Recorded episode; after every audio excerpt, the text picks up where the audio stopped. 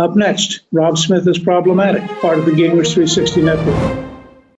In the wake of the George Floyd, Derek Chauvin verdict and the media's outrageous misreporting of the Ma'Khia Bryant shooting, their thirst to cause yet another racial controversy before all the facts were in, we have to have a real conversation about the media's role in these things, about policing, and about the effects that demonizing police can have on communities who need this policing the most. This is Rob Smith is Problematic. The George Floyd, Derek Chauvin trial came to an end. Derek Chauvin was found guilty on all counts. And I want to get into something else that happened in the wake of that. So this was a young black girl named Ma'Khia Bryant that was shot and killed by police officers in Columbus, Ohio. You may have heard about this stuff. I talked a little bit about it yesterday. There has been a thickening of the plot and even more idiotic media reactions. But to give you a recap, this young girl, this is a 16-year-old black girl in Columbus, Ohio, was shot as she was wielding a knife at another young lady. And so the initial reports to this, just read, in the wake of the George Floyd verdict, another young black girl shot to death by police officers. And this was, the Washington Post and NPR and the usual suspects reported it like this. And also, as we all know, there's always a changing to the story. When the body cam footage came out, you found and you saw that this girl was literally about to stab another girl. The officer, it happened very quickly. If you watch the video, the officer, it seems like he was left with no choice. But this wasn't enough for the woke mob, because I want to tell you how some of them responded to this initially. There is an activist named Bree Newsome. She was a BLM activist. She was very famous for scaling the flagpole in South Carolina and taking down the Confederate flag. She tweeted, and I quote, Teenagers have been having fights, including fights involving knives, for eons. We do not need police to address these situations by showing up to the scene and using a weapon against one of the teenagers. So this is the BLM take on all of this stuff. Valerie Jarrett, probably one of the most powerful women in the world, said a black teenage girl named Ma'Khia Bryant was killed because a police officer immediately decided to shoot her multiple times in order to break up a knife fight. Demand accountability. Fight for justice. And so just when you think that the left can't get any dumber, that they cannot get any more disconnected or divorced from reality, now we are basically at the point where we are condoning basically teenage knife fights, right? And so, and I'm going to tell you, there's some new footage from the fight. And there is a neighbor's reaction to everything that came out. And I really do want you to listen to this, because it really does shine a lot of light on exactly what was happening. So play cut 13 and 14 to me.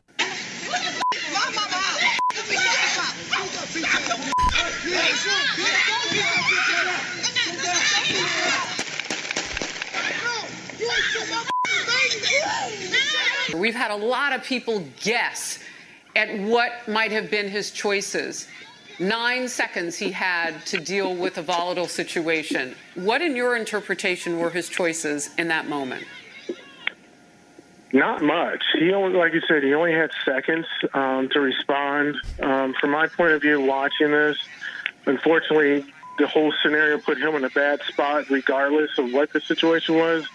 He could have either not fired, and the young lady in pink could have got stabbed in the neck and been brutally or fatally injured, and then responded and shot, and that would have been 2 young ladies possibly dead. Or he could have responded the way that he did, and unfortunately, 1 lady lost her life in an incident that probably could have been avoided. And so this is where we are right now. And the thing about it is, and when we talk about this entire situation, and I tweeted something this morning. You can follow me at Rob Smith Online on Twitter, Facebook, and Instagram as well. But this is something that I tweeted. I said, why is nobody curious about the take of this other young lady whose life was saved by this cop? Why is nobody reaching out to her? Why is nobody interviewing her? Why does nobody care at all about this other young girl whose life was saved? And I can tell you why nobody cares about her is because her life doesn't matter, because it is not convenient to the narrative that they're trying to push. And the narrative that they're trying to push, like, this is where we are right now with the left when it comes to policing and all that stuff. And by the way, I always have to say 1,000,000 times that this is it's a tragedy no matter what. It is a tragedy no matter what. But nobody cares about this other young lady whose life was saved. And I think there was a clip of this other girl as she was walking away. She was like, she's about to stab me. He got her. And that to me is the craziest thing about this whole thing. So you have people on the left that would literally, they're saying that to be involved in a knife fight as a teenager is just a perfectly normal thing. It is perfectly normal for teenagers to just get into knife fights.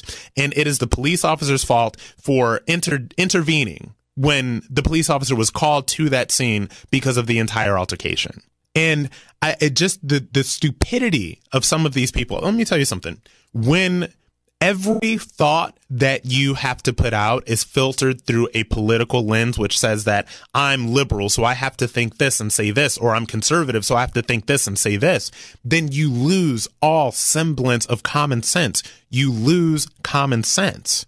And so these people that are talking about not having police officers break up knife fights, these people that are making excuses for teenage knife fights, they are not speaking common sense. And they get even more crazier because I really want to break down some of the leftist reaction to this by people who are, seasoned enough and famous enough to know better. So like I said, there are a lot of people who should know a lot better that are talking complete gibberish when it comes to this Ma'Khia Bryant shooting and when it comes to the idea that, teenage girls should just be allowed to have knife fights, just like this is, I don't know, the Outsiders or West Side Story or something like that. So I want to play for you. This is Juan Williams, our favorite liberal on Fox. And the thing about Juan Williams is that when I told you in the previous segment that there are some people who literally filter every thought that they have in their mind through whether or not, they have a liberal or conservative perspective on anything, he's the resident Fox News liberal. And these are his resident Fox News liberal thoughts on this. Play cut 17. Well, I guess I would shoot the gun, not necessarily at somebody, but maybe shoot the gun and maybe, run at the person and try to disarm them. I don't know. I mean, so wait. You would shoot the gun in the air like a warning shot? Hopefully to distract or to try to stall or something so I could get the knife away, I see is what I was saying. Well, I don't know. I mean, taking someone's life is pretty strong. I don't either. Jesse. I mean, Jesse, policing is tough work. But all I'm saying is, I think that woman with the knife is a danger to society. It's certainly a danger to the other person, and we want her to stop and be disarmed. I just also think that killing a human is pretty radical. I don't think that's a good thing. But what I see overall here. You asked me what I see. I see people now using this Ohio case, which is messy, as you and I just discussed, to somehow really try to change the subject, from what happened in Minnesota with the Chauvin guilty verdict. Okay, well, Juan Williams is really something else. But this is the conversation that we're having here. And the interesting thing to me is that I did an interview with a police officer for my podcast, Rob Smith is Problematic. That'll be out in a couple of weeks. And his name is Brandon Tatum. And I've got a clip from him coming up a little bit later. But these people, and I've never been a police officer. What I have been is a soldier in Iraq. What I've been is a soldier overseas. I served in Iraq. I deployed to Kuwait, Iraq. I did the whole thing. When you are in a life and death situation, and particularly when you're a police officer and you see someone literally about to get knifed, the adrenaline starts running through you. You have split second to make that decision. It's not the decision that somebody that is Monday morning quarterbacking in a TV studio that has never had to make a decision like that before has to make. And It is disingenuous for people like Juan Williams to pretend that, oh, you know, just, you know, shoot the gun in the air, or, you know, just, you know, shoot the knife out of their hand or something like that. It's completely ridiculous. And now that these more sides of the stories are coming out, now people are actually starting to talk sense. People, even Don Lemon. On CNN, Don Lemon, who used to be pretty much conservative, but, you know, since he started getting CNN paychecks and he's owned by the left now, he's become a leftist. Even Don Lemon has said that, you know, maybe we have to take a step back and maybe we have to think a little bit more about this situation, because this isn't the case of just like this girl wasn't just like standing there in some police officers just like, oh, there's a little black girl, let me shoot her. This is not what happened. But listen to Don Lemon's reaction to the video. Play 15. There's a lot of anguish. People are very emotional right now, but we've got to be fair about what happens when police arrive at scenes.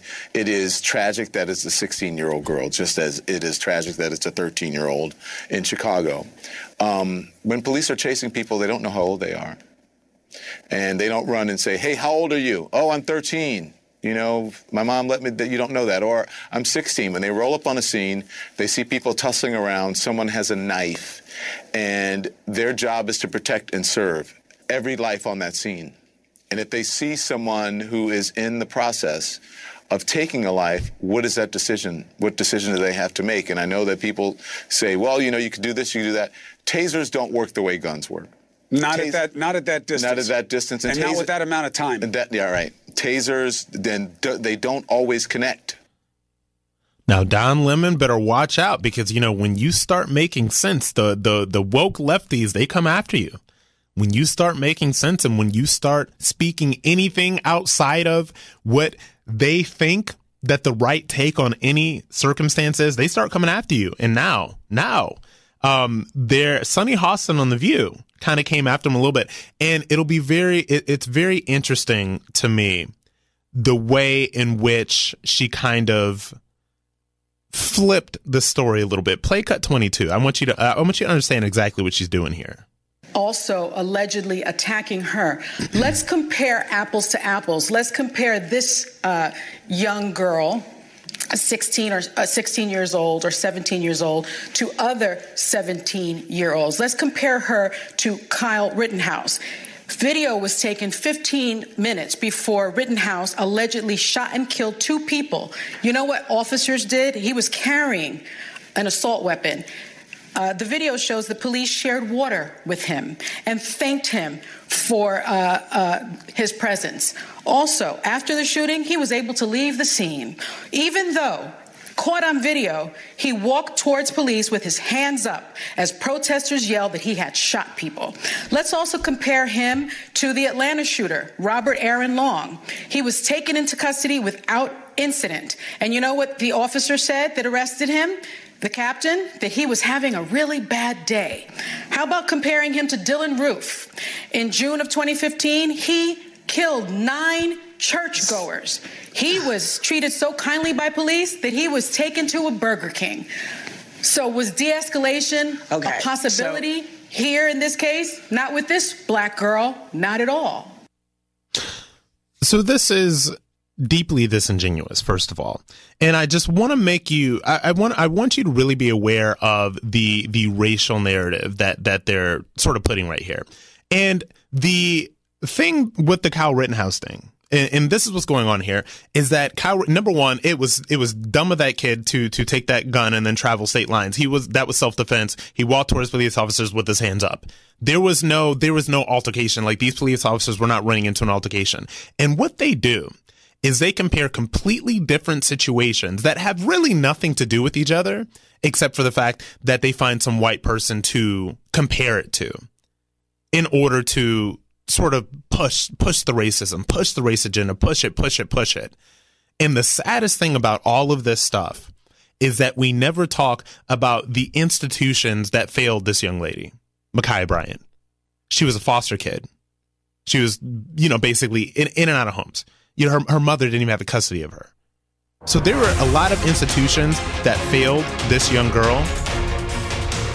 But that police officer saved another young lady's life. So when we're talking about everything that's going on here, when we're talking about, you know, the police officers and demonizing the cops and all of this stuff that is going on right now, there is a demonization of police that is going on right now. It is coming from wealthy black liberal Hollywood celebrities like LeBron James, who, by the way, tweeted out a photo of this police officer that was involved in the Ma'Khia Bryant shooting, tweeted out a photo of this police officer saying literally, "You're next, hashtag accountability." Awful. You know, still hasn't been penalized by Twitter. To me, something like that would seem like targeted harassment. But this is a pattern of people on the left demonizing police officers. And what I hate about this the most, this because it always comes from liberal black celebrities, is that it denies the existence of black cops. There are a lot of black cops around America serving these communities, putting their lives on the line. And this demonization is making things more dangerous for them as well. And Ted Cruz agrees. I want you to listen to Ted Cruz talking about this LeBron James tweet. Play cut 9. Well, you know, unfortunately, this is a pattern where the left consistently goes after, attacks, and demonizes police officers, and they do so often before the facts are known, often before there's any evidence of what happened. But their immediate reaction whenever there's an incident is the police officer's in the wrong, the police officer is the villain. In this instance, "You're next" could certainly be interpreted by some even as a call for violence, and I think it was a grossly irresponsible message for LeBron James to send out. And we've now seen the body cam footage from what occurred, and by any measure, it was a volatile situation. The woman who was killed was wielding a knife, was violent, appeared to be threatening the lives of others.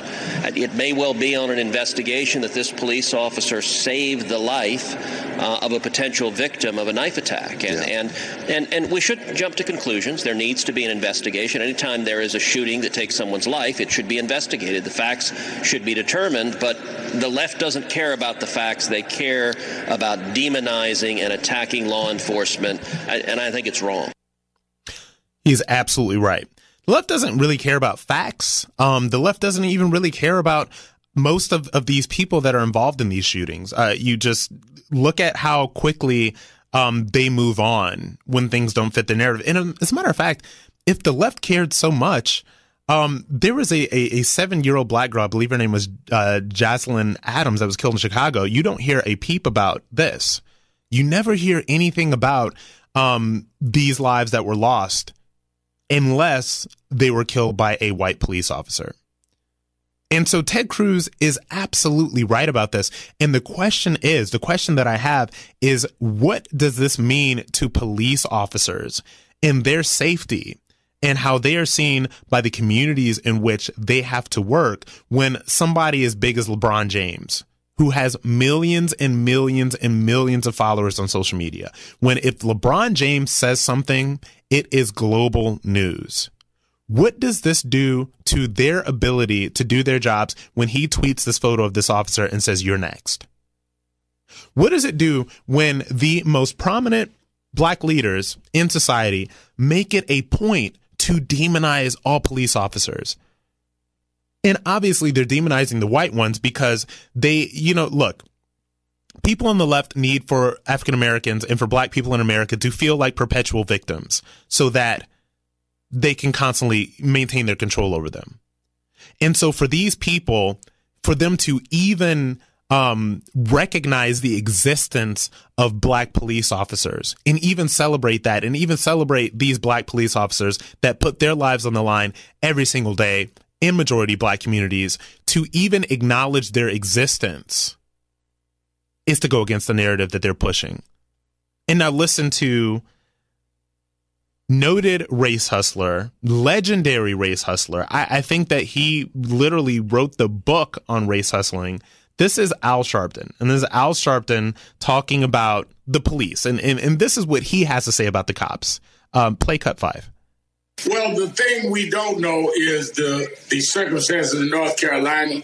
We don't know everything about Ohio, whether there was another way could have dealt with it. The families reached out to us. We don't know everything. We do know a knife was there. We know, Dante, there was no knife. But the one thread between all of them and many other cases is the lack of trust in the criminal justice system and law enforcement. That's why you need the legislation. Every case, the police may not be wrong, but every case, they're not right. And that is why there's such distrust, because they've unilaterally always gone with the police. The police is right. Don't question the police. When I stood with the Floyd family the other night and heard the verdict and all of us broke out in tears, I thought about how I stood in courtrooms with the mother of Amadou Diallo and the mother of Sean Bell and Eric Garner and others that never even got a guilty verdict. Some in Eric Garner's case never even got to court. Michael Brown's case, Tamir Rice's case, they never even got to court. So in many ways, people are saying, well, let's judge things one by one, which may be right, but then judge them one by one. Then when the police kills a 12-year-old boy in Ohio, then judge that one by one. The police have almost had immunity in terms of some areas of law enforcement, and that needs to stop by federal law. Now, do you notice that all of these cases are always conflated with one another? And the Tamir Rice case was awful, was horrifying. Obviously, police officers were in the wrong in that.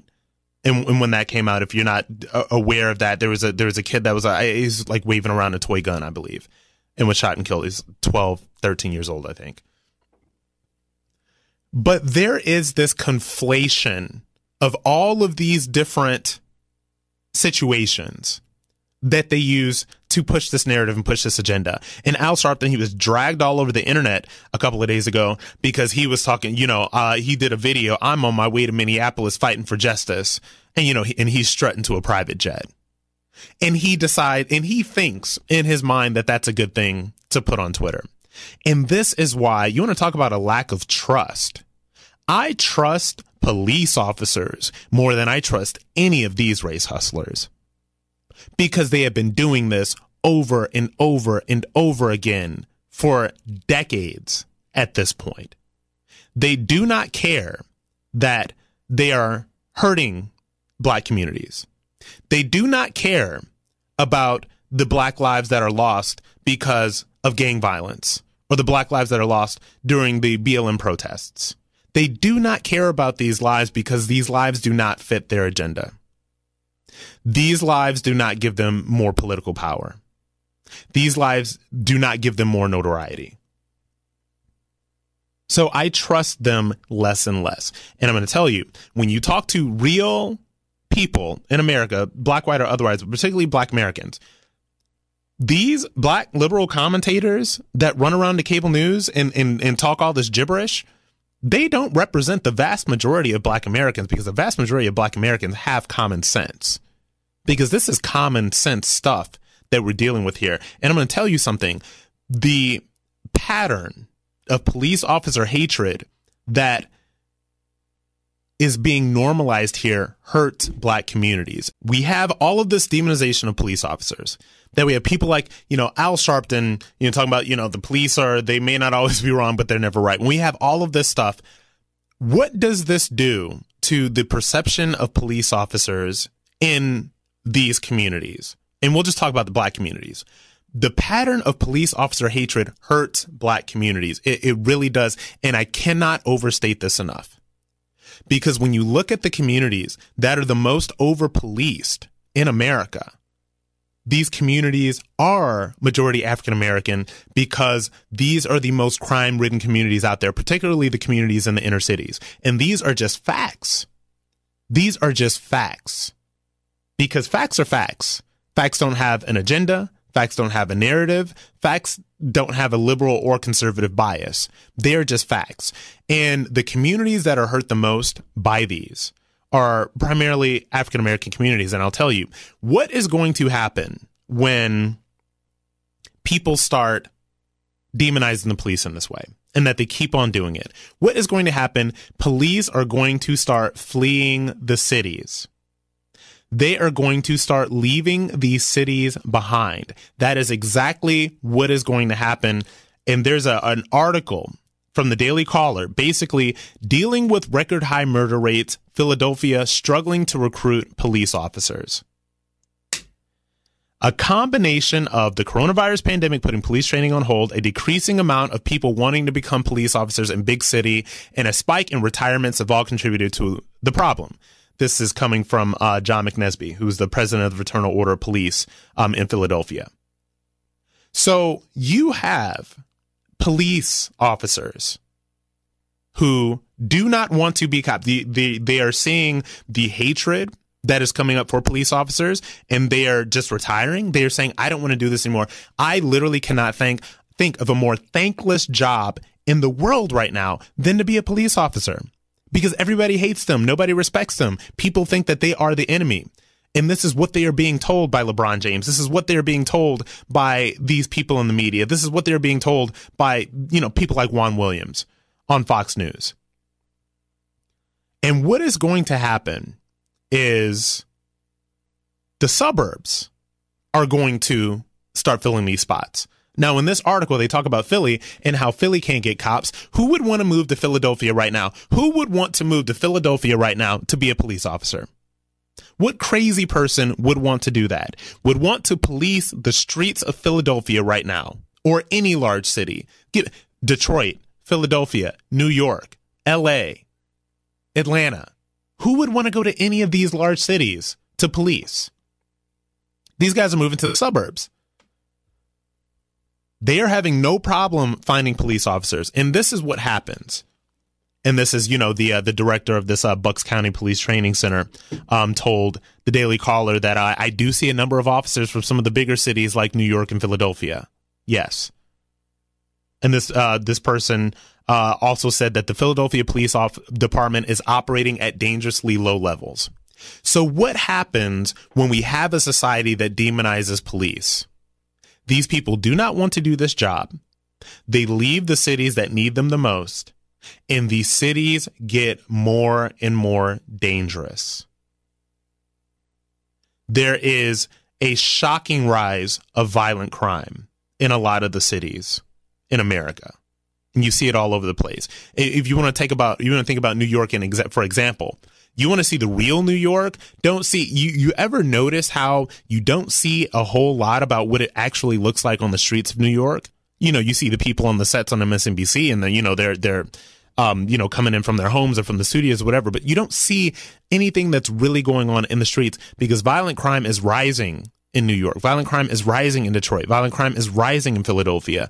Violent crime is rising in these places because they are struggling to recruit police officers. Police officers do not want to do this job. They do not want to do this job. And here's the thing about the police officers and the demonizing in the black communities. Candace Owens, gotta love her, has had a lot to say about this topic this week. And I want to play you.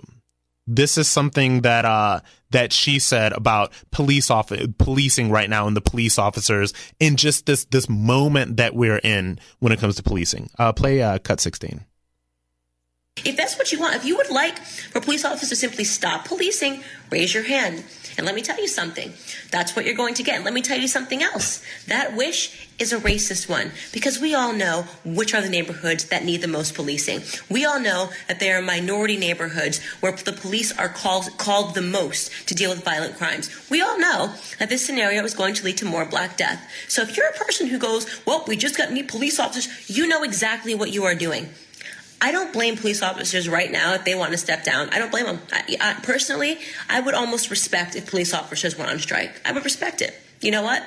Let the neighborhoods turn into Gotham City. Let the neighborhoods, let them riot, let them loot, let them burn. If they want to murder one another, and what would be the purpose of a police officer wanting to have that badge anymore, when this is how we treat them? And I mean, she's absolutely right. She is absolutely right. Look, I can't think of a more thankless job to do right now in the United States other than being a police officer. You are risking your life every single day. You are walking down the street. People hate you. People hate you. I remember last summer, a couple summers ago, and you will probably see Instagram and Twitter videos and stuff like this, people running around shooting cops with super soaker water guns. You know, some of them are filled with urine, throwing water balloons at them filled with urine, stuff like that. This is how police officers are treated in these communities. And you know who is not bashing police? And you know who is not asking for less police? The people who actually live in these communities. The people who live in these communities are not asking for more police. It is just the wealthy, black, and white liberal elite that do not have to live in these neighborhoods, that get carted around from car to set to Martha's Vineyard to wherever. They do not have to live these lives. And I'm telling you something, they do not care about the neighborhoods that they are destroying with this rhetoric. They do not care, because to these people, and this is the problem with liberalism, this is just the problem with liberalism in general, because you can say the right things, the quote unquote right things. They will say the things that will make them popular. They will say the things that will make all the other idiot SEALs clap. But these things are not real. And these things have a detrimental impact on the lives of the people in these communities. And it's a detrimental impact on the lives of these people in the communities that they claim to care for. Because you cannot care for the people in these communities. You cannot care for people in inner city communities. You cannot care for people in rural crime-ridden communities. You cannot care about people and not tell them the truth. Because the truth is hard. The truth hurts. And the truth sometimes sucks. And you know what? The truth is not going to get you 10,000 retweets.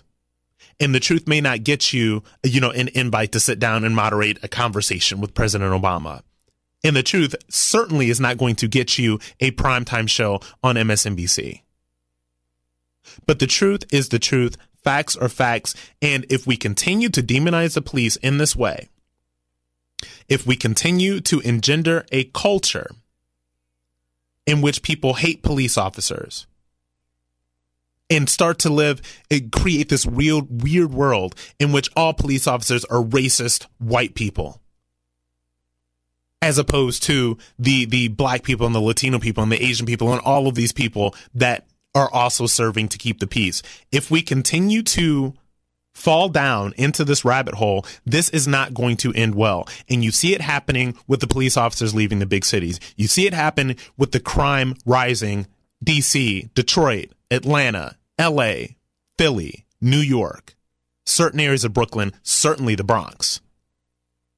And so these communities are the communities that are hurt the most. So we have to start having a different conversation about this, and we have to start holding the media accountable and holding these people who spout out this rhetoric more accountable for this stuff, because this is going to end up hurting these communities. And I told you about Brandon Tatum before. He had a very powerful statement that he made when he was speaking to BBC News about this whole thing.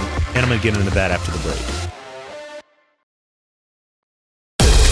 So we're going to be talking a lot about policing and a lot about everything that's going on this week, because this is what the national conversation is. People are talking about policing and people are talking about race and racism and all of that stuff. So let's talk about it. And the conversation about policing in America, it is so racialized that we don't even cut through that conversation to talk about what reforms really should be made and really need to be made. We always go with the narrative, and the narrative is not necessarily true. The narrative about policing and about, you know, black people and police officers in this country, the narrative would have you believe that black people walk around everywhere in every single place in this country with their lives in danger because some cop could just run up to me at any moment and then just shoot me in the chest for no reason. Like, I'm not running. I don't have a weapon. You know, I'm not resisting arrest. I'm not, like, they can just shoot me for no reason. That is absolutely false. But there is a conversation that needs to be had about some of the levels of policing and some of the processes and procedures for policing. And that is a fair conversation to have. And so when we get into that, let's sort of reframe this conversation right now. And I want to reframe it out of this idea that it is only Black people, Black Americans, that are having these negative and potentially fatal encounters with police officers at all time, because that narrative is not true. And I'm gonna give you some statistics. And this is from Fox News. And according to Fox News, this is fatal police shootings as of April 12th, 2021. 52 Black Americans were shot and killed by police. 3 of them were unarmed. 109 white Americans were shot and killed by police. 5 of them were unarmed. So you have, and this is what the facts are telling us, that more white Americans than Black Americans are shot and killed by police. More unarmed white Americans, as of 2021, this year, have been shot and killed by police that were unarmed. And so when we frame things like this and we think about this conversation, then it stops becoming about race, and then it starts becoming a more difficult conversation, and it becomes a more different conversation. And I think a conversation that may actually be valuable for us to have, because it becomes a conversation that is not so tinged with race all the time.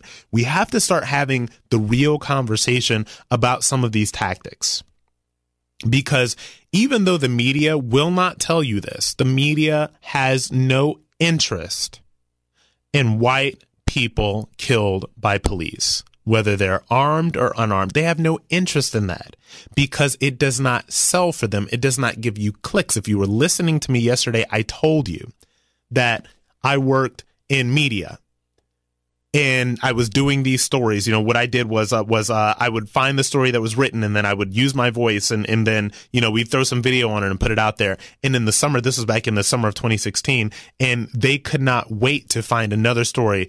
Unarmed Black person shot by police, unarmed Black person shot and killed by police. They couldn't wait, because this is what sold for them. And what doesn't sell for them is when we talk about stories about white Americans that were shot and killed by police. And I want you to listen to a man named Brandon Tatum. Brandon Tatum was a police officer, and he has a very large online platform. You can find him everywhere at The Officer Tatum. And he's a really good resource because he speaks to these policing issues a lot. And I want you to listen to him, because he has a different perspective on all of this stuff. And he went to BBC News with this perspective, and I think it's very interesting. So play cut 19, we'll listen to this. So the rate of people being killed by police is higher amongst Black people than amongst the rest of the population. How do you account for that, is if that isn't a systemic racism problem? Yeah, first of all, that's not true. Twice as many white people get killed by police every year. Twice as many white people are killed unarmed by police every year. You just don't see it. There's a gentleman named Tony Tempa. I guarantee you anybody watching me have no idea who Tony Tempa is. Tony Tempa was murdered in the same fashion that George Floyd was killed. But because he was white, we don't hear about it and nobody cares about it. Nobody's talking about police reform when he was suffocated and killed. But they only talk about it because George Floyd is Black. Black people commit over half of violent crimes in this country and only make up 13% of the population.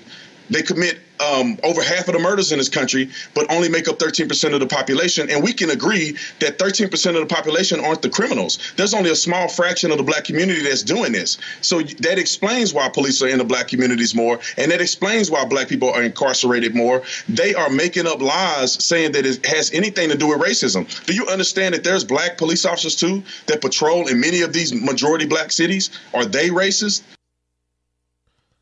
And of course, he is absolutely right. He is absolutely right. And when you break down the statistics, when you break down the facts and data, when you break down everything about all of this stuff, and you see why, like I said earlier in the show, there's a reason why some of these Black Americans are being over-policed. You know, there's a reason why some of these communities have more police officers in them. there is a reason why some of these African Americans have more negative police officer interactions. And this crime rate is the issue. This crime rate is the problem. And the issue that I have with the left, as they try to, quote unquote, fix this problem, they want to fix everything by legislation. They want to fix everything by legislation. You cannot legislate morality. You cannot legislate a good upbringing. You cannot legislate two parents in the household. You cannot legislate somebody not interacting or acting out with violence. You cannot legislate things like that. No matter how much the left tries to do it, you cannot legislate this stuff. And you cannot ignore the structural issues when it comes to the black family, when it comes to educational system, when you come to all of this stuff, like you can't discount all of that stuff. And you can't always put the onus on police officers. And you can't always put the onus on the federal government or people that are on federal payrolls or state payrolls or whatever to raise these kids, because these kids are not doing well. Those two young teenage girls in D.C. that carjacked the Uber driver, killed this Uber driver. They were more worried about their phones. This young lady, Ma'Khia Bryant, who was obviously failed by the system in some way, shape, or form, but was still on her way to literally stab another teenage girl. This stuff is not going to be fixed with legislation. Now, granted, some of the processes need to be reformed, but you cannot legislate morality. You cannot legislate how these parents are raising their kids. You cannot legislate a household. You cannot legislate what a two-parent household would mean to a lot of these kids that are in trouble. But I do want to get into some of these ideas that they have for police reform. So now that we have talked about policing and we've talked about all of this other stuff, and I've really wanted to broaden out the conversation to make it not so explicitly focused on race, because I believe that we lose something when we explicitly focus this stuff on race. But that is not to say that there may be some issues with policing here. And like I said, you know, there's this whole saying when white America gets a cold, black America gets pneumonia, right? So these issues that are happening with policing are definitely valid for white Americans. I just told you in the last segment, there are statistically more white Americans killed by cops, both armed and unarmed, in the United States of America so far this year. So there's something to this. And I really want to break this down, and I really want to have this conversation and try to understand it. So Attorney General Merrick Garland, now this was after the Chauvin case was decided, after he was found guilty, he announced that his Justice Department is investigating policing practices in Minneapolis after George Floyd's death. I want you to listen to what he had to say about this. You can play a cut to. Yesterday's verdict in the state criminal trial does not address potentially systemic policing issues in Minneapolis. Today, I am announcing that the Justice Department has opened a civil investigation to determine whether the Minneapolis Police Department engages in a pattern or practice of unconstitutional or unlawful policing. I know that justice is sometimes slow, sometimes elusive, and sometimes never comes. The Department of Justice will be unwavering in its pursuit of equal justice under law. Okay, so this is interesting. So if you remember back to Ferguson, back to when the BLM movement and all that stuff started in Ferguson, Missouri. This is back in 2015. There was a similar DOJ report in Ferguson.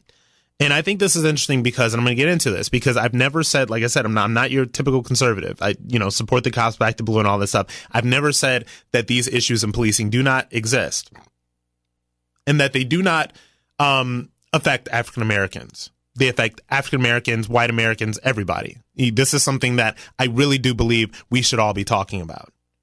And so I just want to share with you, there's a few takeaways from the DOJ report in Ferguson from 2015. There were, racial disparities in traffic stops. So from 2012 to 2014, 85% of people stopped, 90% of people who received a citation, and 93% of people that were arrested were black. Black drivers are more than twice as likely as their white counterparts to be searched during vehicle stops, but 26% less likely to have contraband. So these disparities exist. And this has become, like I said, almost a bipartisan conversation. Because if disparities in the criminal justice system were not a bipartisan conversation, if this wasn't a conversation that people like Senator Rand Paul have been having for quite some time, then the First Step Act, which was the most comprehensive criminal justice reform in a generation, would not have passed under the Trump administration. So this happened under Trump. That did not happen under Obama, as much as they would want you to believe that. And I know that the left is probably going to try to memory hole this. But the First Step Act happened under President Trump. And like I said, there are a lot of Republicans that have spoken out about this. As a matter of fact, Senator Rand Paul, I was on Capitol Hill lobbying for the First Step Act. We flipped Ted Cruz from a no to a yes. They had to change a couple of things out for Senator Cruz. And Senator Paul sat down with us in his office. It was me and a group of other young black conservatives that were really lobbying for the First Step Act. And Senator Rand Paul is an ally. Senator Rand Paul is on it when it comes to this. And he knows, just as I do, just as you do, that this is stuff that affects all of us. These issues with policing, these questions that we have about the tactics and the systems and all of that stuff, this stuff affects us all. So yes, these disparities exist, but the hypocrisy of the left is that they have no real interest in really taking any action when there's not a Democrat in charge. You will remember, I'm old enough to remember when Senator Tim Scott, the great Senator Tim Scott, had a police reform bill that was ready to go. He had taken into consideration all of the things that the activists were saying. He wanted to do things in a way that were respectful of police officers and what they do, but not demonizing them in the way that the left does. There's a lot of different things that he brings to the table about this. But as soon as the Democrats took the House, they would not even allow for remarks about this. They would not even address it. And that is the interesting thing to me, that the left says up and down, back and forth, that they want all of this stuff for all of America. They want this stuff for Black America. They want criminal justice reform, and they want police reform, and they want all of these different things. And when it is presented to them, when a Republican is in office, they do not even want to look at it. They do not even want to bring it up. And for me, looking at the Trump administration, looking at every single thing that was going on, and looking at people like Senator Tim Scott trying to do the right thing, and seeing him rebuffed by the Democrats and by the left when he brought this up is kind of insane. And I want you to play. This was Tim Scott talking about this bill at the time. This was and this is him talking about his interaction with police, because what this does is this humanizes his interactions a little bit. And I want you to play cut 20. In the course of 1 year, I've been stopped 7 times by law enforcement officers. But the vast majority of the time, I was pulled over for nothing more than driving a new car in the wrong neighborhood, or some other reason just as trivial. I also think about the experiences of my brother, who became a command sergeant major in the United States Army, the highest rank for an enlisted soldier. He was driving from Texas to Charleston, pulled over by a law enforcement officer who wanted to know if he had stolen the car he was driving because it was a Volvo. So that's Tim Scott talking about his experience with this, right? And I think, and let me tell you something about Tim Scott. I had the pleasure and the honor of being on a panel with the senator. This was in 2020 before the lockdowns happened. And he is a very soft-spoken man, but he carries a lot of dignity, but also wields a lot of power and a lot of authority. So when he speaks to these issues, it is not hyperbolic. He is not demonizing police. He is speaking of these things in a way in which he can bring the country together on these issues. And if we do not figure out a way to bring the country together around issues like policing, around issues like the procedures that are in place. If we do not do this, we will fall as a country because it is too tenuous right now. These conversations that we're having right now are too tenuous. And this needs cooler heads to prevail. I believe that Tim Scott is one of them, and I'm going to tell you what he wants to do about this now, right after the break. So Tim Scott is actually trying to make a difference.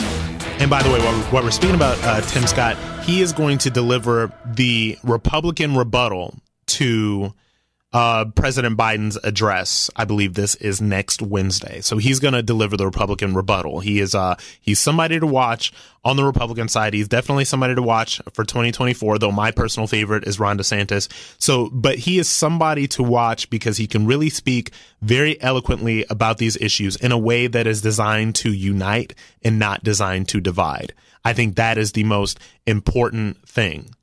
And so now, when I told you that he had this police reform bill that was up last summer, it was ready. The Democrats would not see it because they had taken back the House. But now he told, this is from Axios. So Senator Scott told reporters that he plans to reintroduce this bill or a similar proposal in the coming weeks and that he has discussed a compromise with Karen Bass out of California and Cory Booker and Senator Cory Booker out of New Jersey, Karen Bass, a representative from California.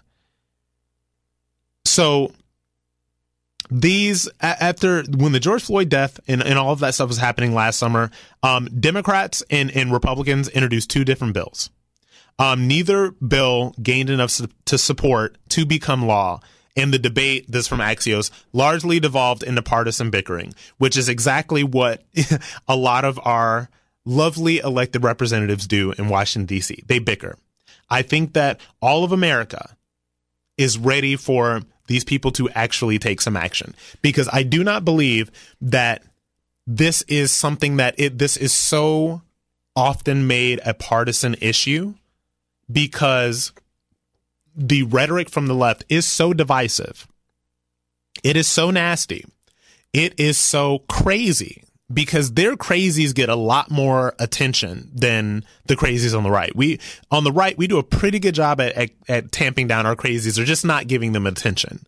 But there are a lot of crazies on the left, and they say crazy things that are not good for America because they do not want people to come together, to come together. They want people to remain divided. Division is their bread and butter. Division, this is what these people want, right? So I think that if Senator Tim Scott works with these Democrats, we can figure out something. Is this going to shut the far left up? No. But people need to come together, and we need to compromise, and we need to realize that this is a conversation that is happening right now, and people on the right and the left need to figure it out. And this is what he says this is what Tim Scott says when it comes to this bill. He wants victims and victims' families to be able to sue police departments. He says, enabling victims and victims' families to go after the departments is a way that I think we can make progress towards a bill that actually has the kind of impact that I think is helpful. So in he says that he only has a couple of outstanding issues from his perspective. I would be very interested to see what they have to bring to the table. What I do not want to see is this George Floyd Justice and Policing Act, because I do not think that we should be naming federal legislation after someone with the history that George Floyd has. And I am so tired, and Candace will say this, and I will say that I am so tired of making these people martyrs and icons. This person that was robbing people, this person that held a gun to a pregnant woman, something, all of this stuff. But this is what, you know, the George Floyd Justice and Policing Act that is coming from left would do. Ban no-knock warrants in federal drug cases. Encourage local and state agencies to comply by tying bans to federal funding. End qualified immunity, which protects law enforcement officers from most civil lawsuits.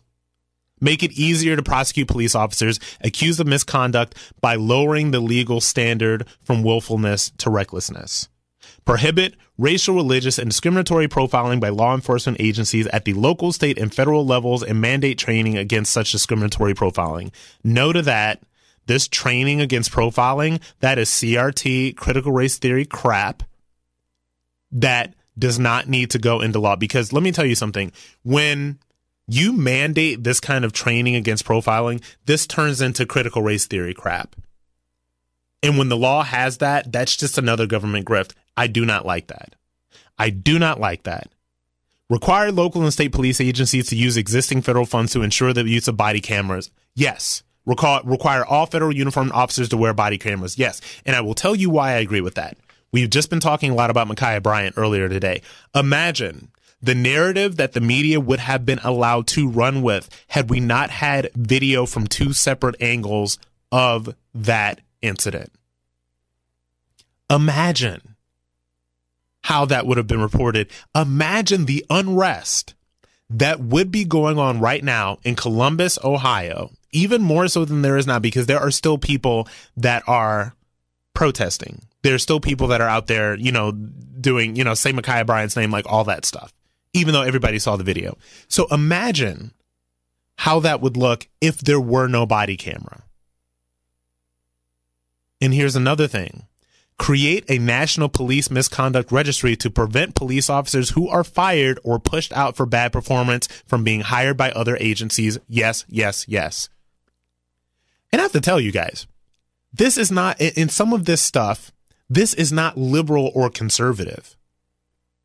And what we have to start realizing now is we evolve this conversation from partisan BS, is that this stuff will serve to help all Americans.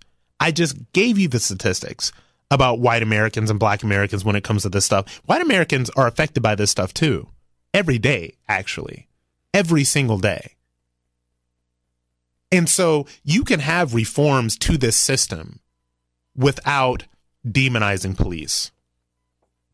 You can have reforms to the procedures and the structures and all of that stuff, and do it without engaging in the hatred of police officers. You can be honest and be real and say that some of these things need to be addressed without devolving into the leftist conversation that says that all police officers are white, racist killing machines that go into work every single day looking for some more black people to kill. I think that you can do both of these things.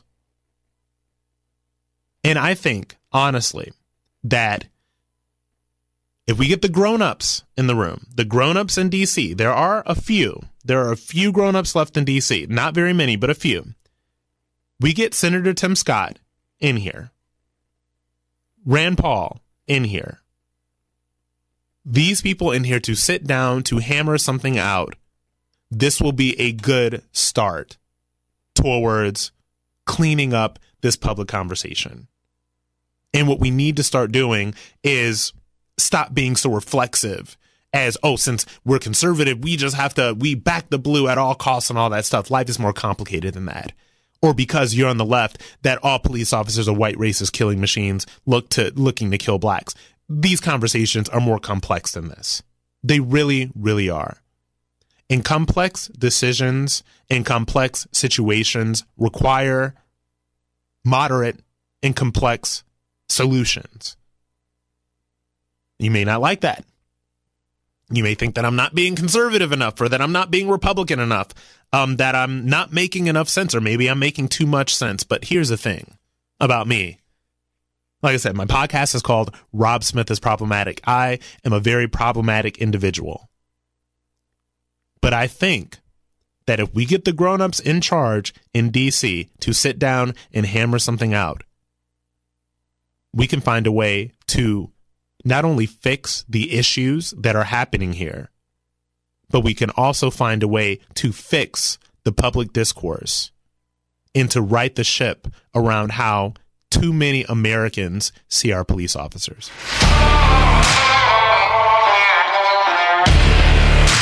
Before we go, I want to thank my fellow problematics so much for listening. If you're enjoying the show, please leave us a review and rate us with 5 stars on Apple Podcasts. You can also find me on Twitter, Facebook, and Instagram at Rob Smith Online. Special thanks to our producer, John Cassio, researcher Aaron Kliegman, and executive producers Debbie Myers and speaker Newt Gingrich, part of the Gingrich 360 Network.